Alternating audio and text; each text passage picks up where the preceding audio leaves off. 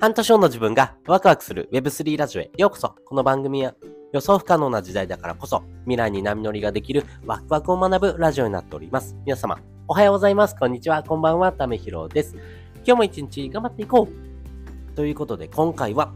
嫌われない言葉、嫌われる言葉というテーマでお話ししたいなというふうに思っております。皆さんはですね、この嫌われる言葉使ってませんか？そして嫌われない言葉をですね、使うことによって相手の印象がガラリと変わっていくというようなですね、お話をしたいなというふうに思っております。なので、この言葉遣いっていうところがですね、皆さんのですね、えー、商品、コンテンツとかですね、もう特に音声とかはですね、えー、顕著なんですけども、そういうふうな言葉遣いっていうところがですね、えー、如実に現れますんで、まあ、そういったところをですね、よりいい言語化していこうと思っておりますんでね、深掘りしてお話ししていくので、ぜひですね、皆さんのですね、え生活のヒントにしてもらいたいなというふうに思っております。で、まずですね、この、え違いの部分ですね。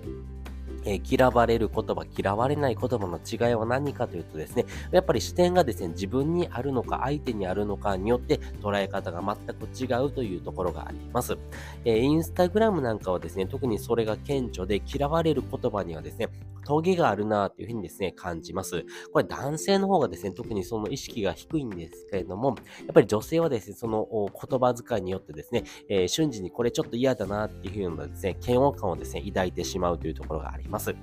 例えばですね、えー、こんな言葉があります。稼ぐとか、方法とかですね、例えば読書術とか準備とか、まあ、こういうふうな言葉を使うときにはですね、やっぱり自分が主体で動いてるからこそですね、そういう言葉になるんですが、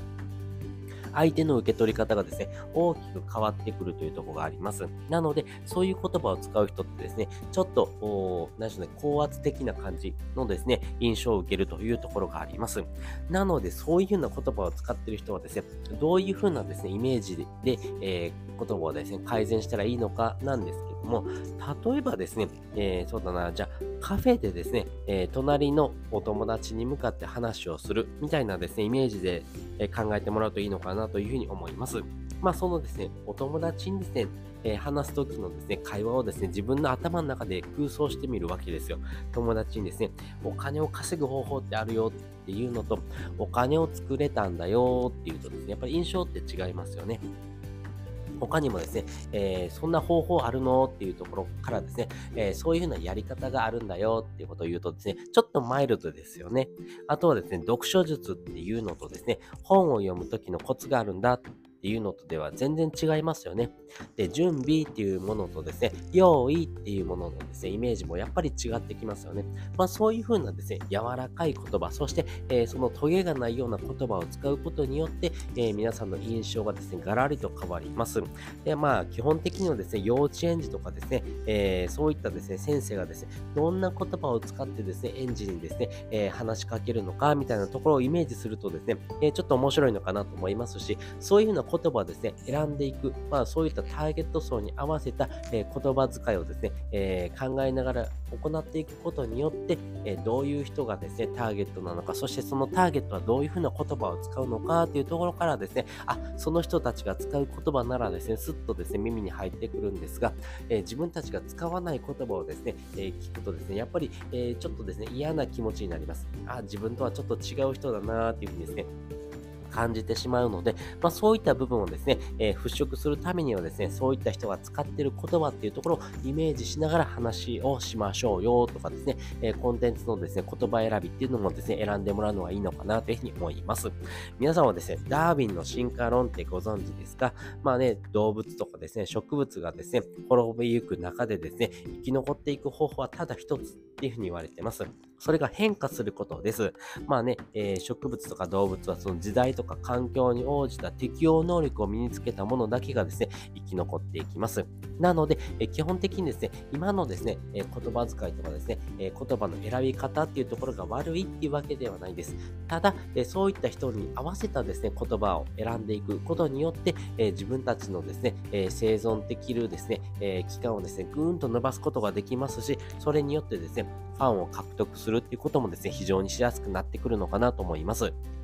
まあ、これからはですね、AI とかですね、Web3 が当たり前になっていきますんで、人がですね、どんどんと働く高くなるというふうに言われてます。ホリエモンなんかはですね、えー、この AI がですね、え仕事をするので、えこれからの時代はですね、遊びをですね、え真剣に取り組むような人、そういった人がですね、え出てくるとですね、えその人がですね、これからの時代のですね、え最先端を行くんじゃないのってことを言ってます。まあ本当にそういうことにですね、なってきてもおかしくはないのかなというふうに私も感じてますんで、やっぱりですね、新たなテクノロジーを使って遊び尽くす。まあそういうことをですね、えしながらですね、そういった人に向けたですね、発信とかですね、言葉選び、そしてイメージがですね、できるかどうかっていうところがですね、大きなポイントになっていきますんで、そういった部分をですね、想像しながら、まあ顧客目線っていうんですかね、顧客目線っていう言い方をですね、えー、ちょっと変えてみてですね、えー、自分がですね、お客さんになった気分、そして、えー、自分がですね、例えば Amazon とかですね、楽天でですね、買ったものをですね、見返してほしいんです。で、買ったものはですね、えその履歴に残ってますけど、履歴でですね、見てもらうとですね、どういうふうな言葉にですね、自分は反反応して、それをですね、ポチッと買いましたか？そういうふうな言葉からですね、その言葉の選び方、そして自分はこういうふうな言葉に反応するけども、えー、ターゲット層はですね、どういうふうな言葉になったらですね、反応するのかなっていうところをですね、考えながらですね、え、コンテンツを作っていくとですね、非常に面白いのかなというふうに思っております。ということで今回はですね、嫌われない言葉、嫌われる言葉っていうテーマでお話をしておきました。そして本日の合わせて聞きたいです。本日の合わせて聞きたいはですね、恥をかくから上手になる3つのコツというテーマのリンクを貼っっております。皆さんはですね、恥をかいた経験ありますか？大人になるとですね、恥をかくっていうこと嫌だなと思うんですが、やっぱりこの恥をかくっていうことからしかですね、やっぱり人間はですね、成長していかないのかなというふうに思いますからね、そういったですね、私の原体験なんかをですね、話してる回になりますんで、よかったらこちらも聞いてもらうとですね、より深く理解ができるのかなというふうに思っております。ということで、本日もですね、お聴きいただきましてありがとうございました。また次回もですね、よかったら聞いてみてください。それじゃあ、またね。